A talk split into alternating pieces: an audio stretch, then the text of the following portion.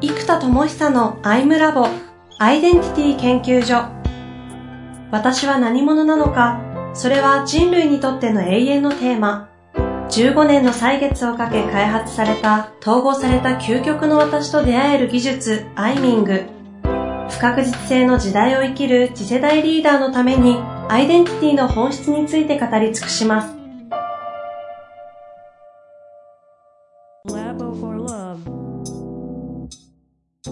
こんにちは、遠藤和樹です。生田智久のアイムラボアイデンティティ研究所。生田さん、よろしくお願いいたします。はい、よろしくお願いいたします。届きましたよ、コンセプトブック。はい。衝撃の、なんだろう、絵本違う、図図鑑？うん、うん、うん。図鑑っていう印象が強いかな。うん。カラフルで、図解すごく。そうですね。うん。パラパラ見ただけでも一体何が可視化されてるのかがわからないが、うん、つい見てしまう。うんうん。いやー、破壊力ちょっとありそうでしたけど、いかがですか？最近は。そうですね。まずそれも大きいアウトプットとしてあの、まあ、長年作ってた、その、まあ、作ってたというか再開発になっちゃったメンタロイドも含めて、そのやっぱりコンテンツが可視化されること。はい。なんでこれやっぱストーリーと図解ですよね。ワークシートなんかもそうですけども、やっぱこのコンテンツ、知恵がもう可視化されてしまうことと、そのメンタロイドでシステム化されていくこと、やっぱりこの辺が圧倒的な自分の才能だと思うんですよ。うんうんうん、で、あと、改めてじゃあこれらを通じて、まあ、進化が明確になるとかもちろんあるんですけど、結局何がバリューなのか。その、ライフタイムバリューって言葉があるじゃないですか。はい。LTV とかって言われるやつ。うんうん。じゃあ、うちのアンダムの全コンテンツや全支援を通じて、ライフタイムがどう変わるのか。ほうほうほう。ライフタイムがどう変わるそうなんです。ライフタイムのバリューが一体どんな時間価値になるのかってことなんですよ。はいはいはい。で、最近これをずっと考えてて、で、そしてやっぱり行き着くところはウェイクフルネス。つまり、覚醒状態。もう自分が自分として、覚醒状態、ゾーン状態、フロー状態で仕事をしたり、生きたりできればいいと。なるほど。覚醒状態ね。そう。だけど。ここに戻ってきた感じもありますね、このキーワード。そうなんですよ。で、最近結局のところ、タイムマネジメントだなってことになんか改めて行き着いてるんですよ。はい、じゃあ、進化が明確になりました。じゃあ、それをこの形にする方、しない方が決定的に違うのは、まず行動量なんですよ。うんうんうん、その、凄まじくそこから行動ができる方とできない方が、結局すごい違いを作るのは、まあ当たり前のことなんですけど、行動して初めて結果が起きるじゃないですか。はい。ってことは、日々の行動量なんですけども、行動の質も掛け算していくと、その、時間密度みたいなやつなんですよね。なんで、覚醒状態、全集中状態で仕事をしたり、ど真ん中のことが進められてればいいんですけど、なんかやろうとか、なんとなく進もうと思って進めてないみたいな状態が起きていると、結局パフォーマンスが低いので、結局力が出てないんですよ。ああ。で、特に人類共通の悩みですね。そう。うん、で、えっと、日常の悩みにつながんなきゃいけないんですよ。はい、解決する課題は何かっていうテーマでいくと、うちの会社が。会社として。つまり、ウェイクフルネスがバリューだとするならば、はい、日常困った瞬間、つまり、あ、腹減ったなと思った瞬間、も腹っぺこのペコペコな状態で目の前に焼き抜け上がったら、ああ、食いたいってなるじゃないですか。うん、つまり、腹ペコであるという認知。つまり困ったなとか、解決する問題の認知、まあ、いわゆるペペインですね、痛みに。で、それ一体何なのかっていうところが、一個キーじゃないですか。はいはいはい。何を解決する会社なんですかと。 wakefulness、覚醒を価値とする会社の共通の pain、解決、悩み、問題。なんだ？そう。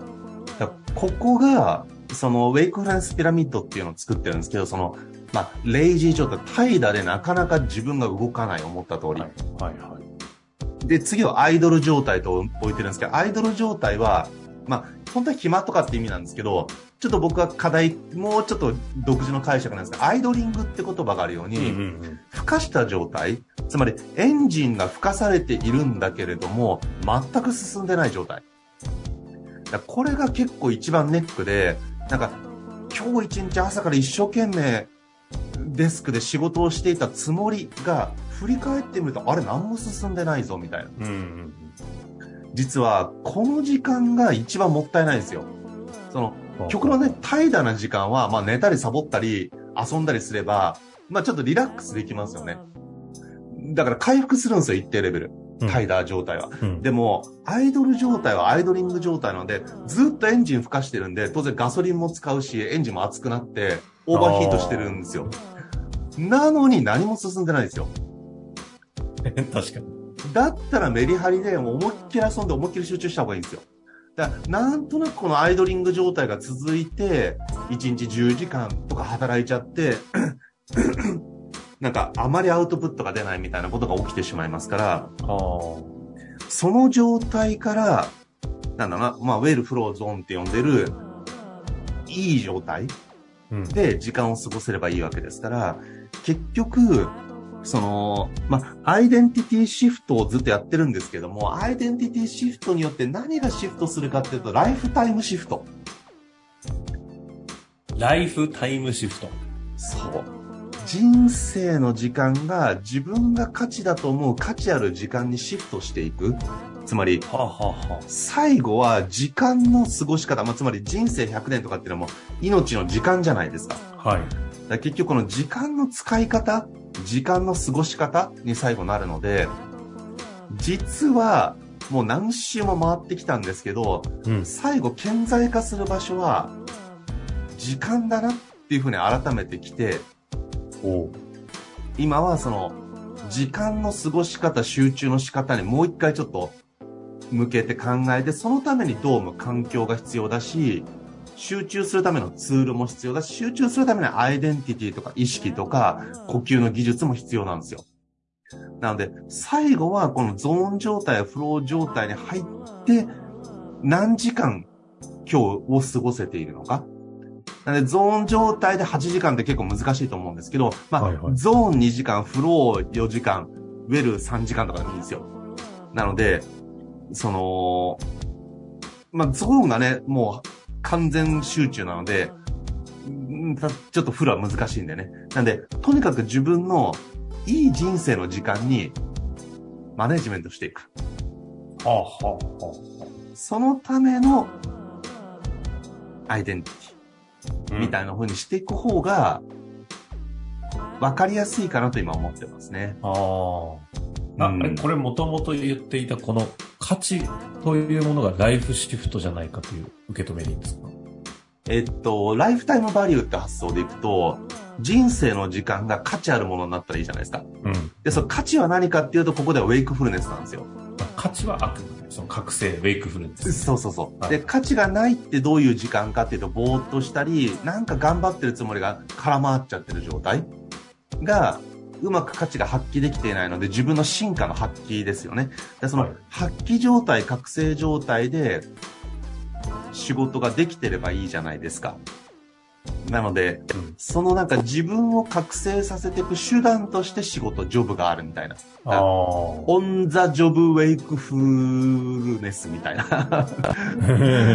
そんな感じですかね。はあ、うん、え、これ、共通の皆さんというか、このサービスを、このサービスを生田さんの価値に、を求めている人たちの共通の課題、問題は何ですか？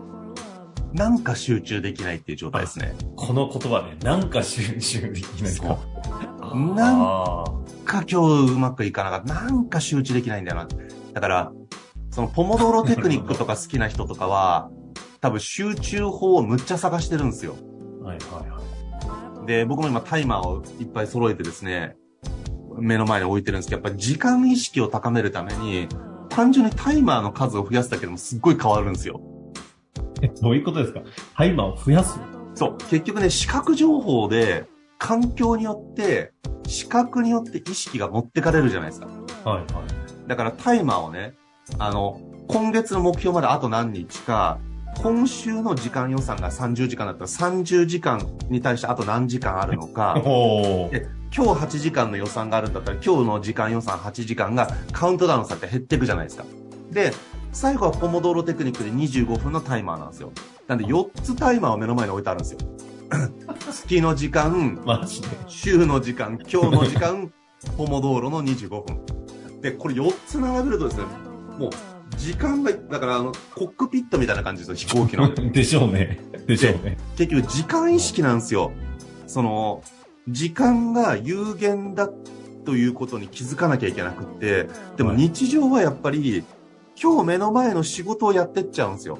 で、やってった結果気がついたら時間が消費されてしまうってことが起きているので、なんか、お金の使い方に近くって、あ、なんか好きなもの買ってたらお金なくなっちゃった、みたいな。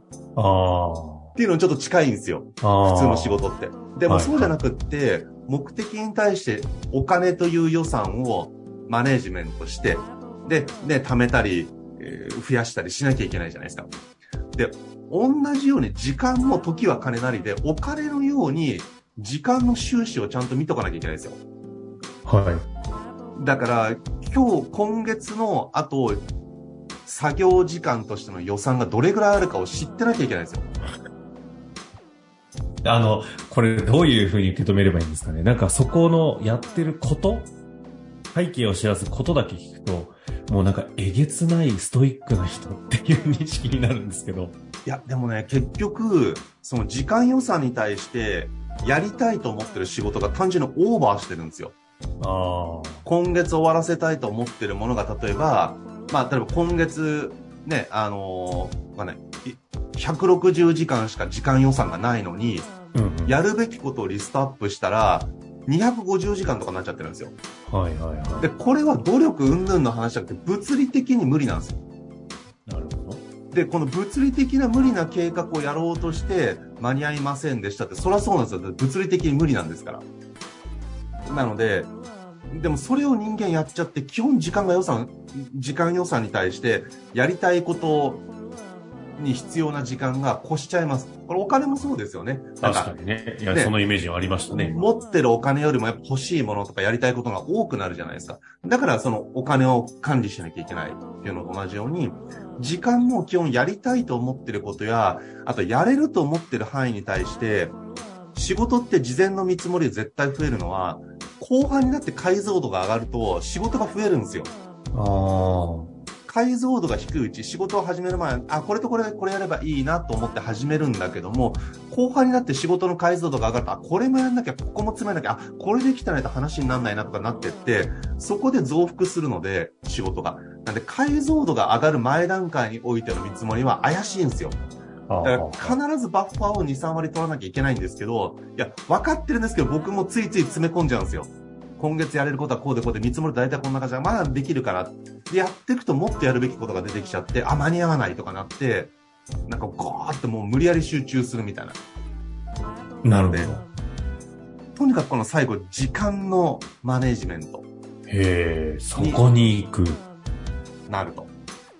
なんかアイデンティティと時間マネジメントって、なんか逆にものすごい対極にありそうな感じがしますけどね。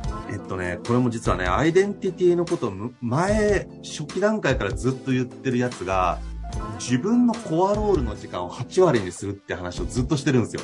やってましたね、もう。だいぶ前から。だからね、実はね、アイデンティティタイムをどれだけ確保できるか。自分のコアタイムをどれだけ確保できるかっていうのが、むちゃむちゃ大事。で、でも、その間なんかいろんな技術、いろんなものをバーって広げていったんですけど、実は最後の最後はアイデンティティと時間。何者として今日生きたのかとか、何者としてその時間を過ごせたのかっていう、やっぱ挑戦者ってアイデンティティが強い人にとって、1時間ぼーっと過ごしたら、それは挑戦者として何点だったって言われたら、挑戦者としては全然挑戦してなかったな、みたいな。もう10点じゃない？みたいな、100点中だったら、みたいな。いや、もう10点あげらんないかもっていうふうに認知が発生するんですよ。うんうんうん、だ人って特定の基準に対して認知ができるので、基準をセットしなきゃいけないんですね。自分が何者かという。なので、それで反省をして、じゃあ次の25分どう過ごすのっていう、これをマイクロマネジメントするためには25分単位でやっていくとやっぱりすごいいいんですよ。うん、で、人間って始まりと終わりが集中力高いんですね。だからその、何でもそうですけど、年度末と年の始まりって集中力高いじゃないですか。確かに。はい、年末年始ってなんかいろいろ集中するじゃないですか。うん、あ、片付けなきゃとか年始、ああ、お正月だね、みたいな。結局、始まりと終わりの集中力が上がるということは、ポモドロテクニックってやっぱりよくできていて、25分単位で始まりと終わりが出る、できるってことなんですよ。でも2時間仕事をしようと思うと始まりと終わりが2時間の間に1回ずつしかないじゃないですか。うん、だけど25分単位でやっていくと始まりと終わりが2時間の間に4セット作れるんですよ。だから始まりと終わりの数を増やすことで、その集中しやすい状態を作ると、まあすごくよく考えられた技術だなと思うので、この、だから、ポモドーロテクニックとアイデンティティを統合していくと、凄まじく熱いと。はあ。そっかそっか。普通だと単なる管理するためのツールとして、コントロールしていくためのポモドーロが、アイデンティティというものをコントロール管理しようとなると、ウェイクフルネス、生き方につながっていくわけですね。そうそうそう。だからそのウェイクフルネスはもう状態のマネジメントだし、ステートですよね。で、アイデンティティはステージになるので、ステージ、ステートをマネジメントして、タスクと、その25分っていう時間なんですよ。なんで、まあ、そもそもその25分のポモドーロにってステートが一定レベル集中状態に入りやすいっていうのがありますから、それをもっと覚醒させるとか、ビジョンを見ながら仕事をするとか、いろいろ工夫があるなと思っていて、実はこの25分を最大化するって発想に持っていくと、意外とシンプル化されてくるなっていうですね。ああ、そっかそっか。ウェイクフルネスという価値のために、25分を、アイデンティティ化していくんですね、この25分。そうです、そうです、そうです。ああ。ああ、なんか、なんか、なんかわかります。具体的にどうするかは見えませんが。なるほど。25分の密度が高い時間ブロックを、例えば1日8時間働くんだったら16ブロックあるわけじゃないですか。はいはい。でこの16ブロックの密度が濃く、鮮やかな色だったら、いいわけですよ。うん。でもなんかぼーっとしてたり、ボワーンとしてたりすると、あれってなるわけですよ。うん。だからこの、まあ8時間の1日16ポモ道路ですよね。この16ポモ道路のクオリティを上げていく、密度を上げていく。で、密度が上がってきたらダイヤモンドのように輝くやつが出てきたりするんですよ。ああ。みたいにして、その覚醒状態をより増やしていくっていう話ですね。そんなことができるんですね。したいじゃないですか。かそこに向けてのあらゆることをやってるって捉えると、実は今までやってることが最後そこで行動とかにつながりづらいんですよ。そのどうしてもアイデンティティとか深いことやっちゃうと。でも最後の最後はその実行なんですけど、アクションとか行動って言いすぎると今度行動主義すぎて、ちょっとなんでしょう。深さと遠のく時も出てちゃうんですよ。でも、時間の使い方だと。だから瞑想するのもありだし、あえて行動しないという選択も一つだし、でも、とにかく時間の使い方なんですよ、というところにおいて、まあいいも悪いもないじゃないので、うん。うん。っていうなんか、このもう一回、タイム、時間、マネジメント。ここにもう一度ギューンと入れていくと、アイデンティティと時間。うん。まあ、自己と時間と環境ですよね。この3つをマネジメントしましょうと。ロール、タイム、ドーム。うん。この3つの前回ね、あの、サービスがついに全てリリースしたということで、コンセプトブック、メンタロイド、でエネカラーカードも出ましたけど、こういったサービスと、を、がそのまま、このウェイクフルネス状態を維持するためのこの時間管理、タイムマネジメントを促進するためのツールサービスとして、これ関係ありなんですよね？そうです、もちろんです。もちろんそうなんですよね。逆に言うと、この進学クエストやったのに、日々のウェイクフルネスとか低かったら、あんまり意味がないんですよ。確かに。逆に、このツールもウェイクフルネスっぷりを上げる一つの手段なんですよ。うん。で、じゃあ、環境がいいところで、仕事をするってもそうかもしれないし、良き仲間と仕事をするのがそうかもしれないし、ビジョンを明確にして仕事をすることがそうかもしれないし、ね、ちょっと仕事道具をいいもの買って、モチベーション上げて仕事をすることがいいのかもしれない。でも、とにかくじゃあそれらを組み合わせた時に最後アイデンティティで束ねるっていうのがすごくやりやすいので、うんうん、まあシンガーなる自分としてやるっていうふうにした方が集中しやすいんですよね。なので、まあ、そこも含めて結局最後は、ウェイクフルネス状態のための手段であって、ウェイクフルネスになってないんであれば、もっとあの手この手が必要だってことです。なるほど。逆に言うと、ウェイクフルネスが作れるんだったら、もっとシンプルで分かりやすいものでもいいです。例えばタイマーを売るでもいいんですよ、アマゾンの。リンク貼って、このタイマー買ってって。このタイマーでこうやってやったらいいよって。でも、進学エストとかメンタルドってちょっとマニアックだけども、その、ソリューションとして、プロダクトとしてタイマーでもいいっていうことになってくると、ウェイクフルネスに向けて必要なものだったら何でもいいんですよ。はあ、なるほど。ね、集中するための椅子かもしれないし、はいはい、はい、で、僕もちょっと腰痛くなると集中力下がるから今、腰になんか、あの、なんだ、ピップエレキ版の、ピップエレキ版。あの、電、電磁版みたいなやつ買ってるんですよ。パナソニックのやつがあるんですけど、そういうのをつけて、ちょっと腰の痛みを和らげようでもいいかもしれないし、ね、運動することで集中力上げるでもいいかもしれないですよ。とにかく集中力上がれば何でもいいです。っていう風にした方が、うん、ライトな分かりやすい商材までもいけるんですよ。なるほど。今まではアイデンティティ、自己統合、バイアスマネジメント、エネルギーマネジメント、呼吸の技術、意識の技術、やっぱり難易度が上がっちゃうので、でも、ゾーンをやりたいならそこまで必要だよねでも、ウェルでいいんだったら十分ウェルネスでいいんであれば、健康状態で心身ともにいい感じに動けばいいんですよ。ゾーンまでいかなくて。うん、うん。なので、そのためにしたらむしろ運動とか睡眠のマネジメントとかだったりしますから、そこでもいいですよ。はい。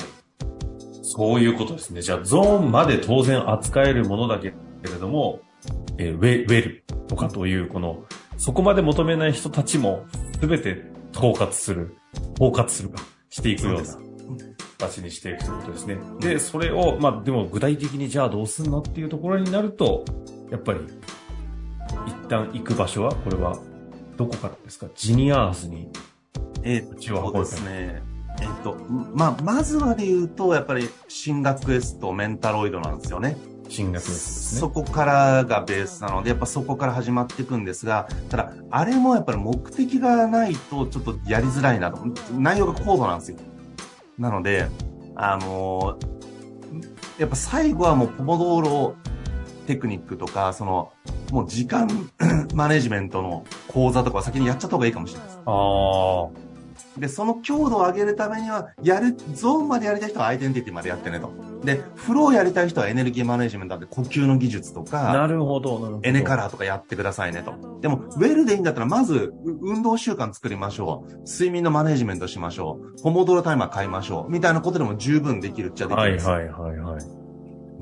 うん。そっから入ってくるんですね。じゃあ、近々またそういったポモドーロテクニックの講座だったり、ウェルを高めるための呼吸法講座だったりっていうのが、なんか始まりそうかもしれないっていう、ね、そうです。で、それをジェニアースというところでやると、習慣とか時間がマネジメントされるじゃないですか、強制的に。はい。はい、っていう環境になっていくといいなと思ってます。なるほどですね。うん、というわけで、まずは、生田さんの Facebook の方のね、動きをチェックしていただきながら、参加したいところに入っていくと。そして入りやすいところの場もどんどん増えていきそうですので、ぜひチェックしてみてください。ということですかね。終わりましょう。来月また楽しみにしております。ありがとうございました。ありがとうございます。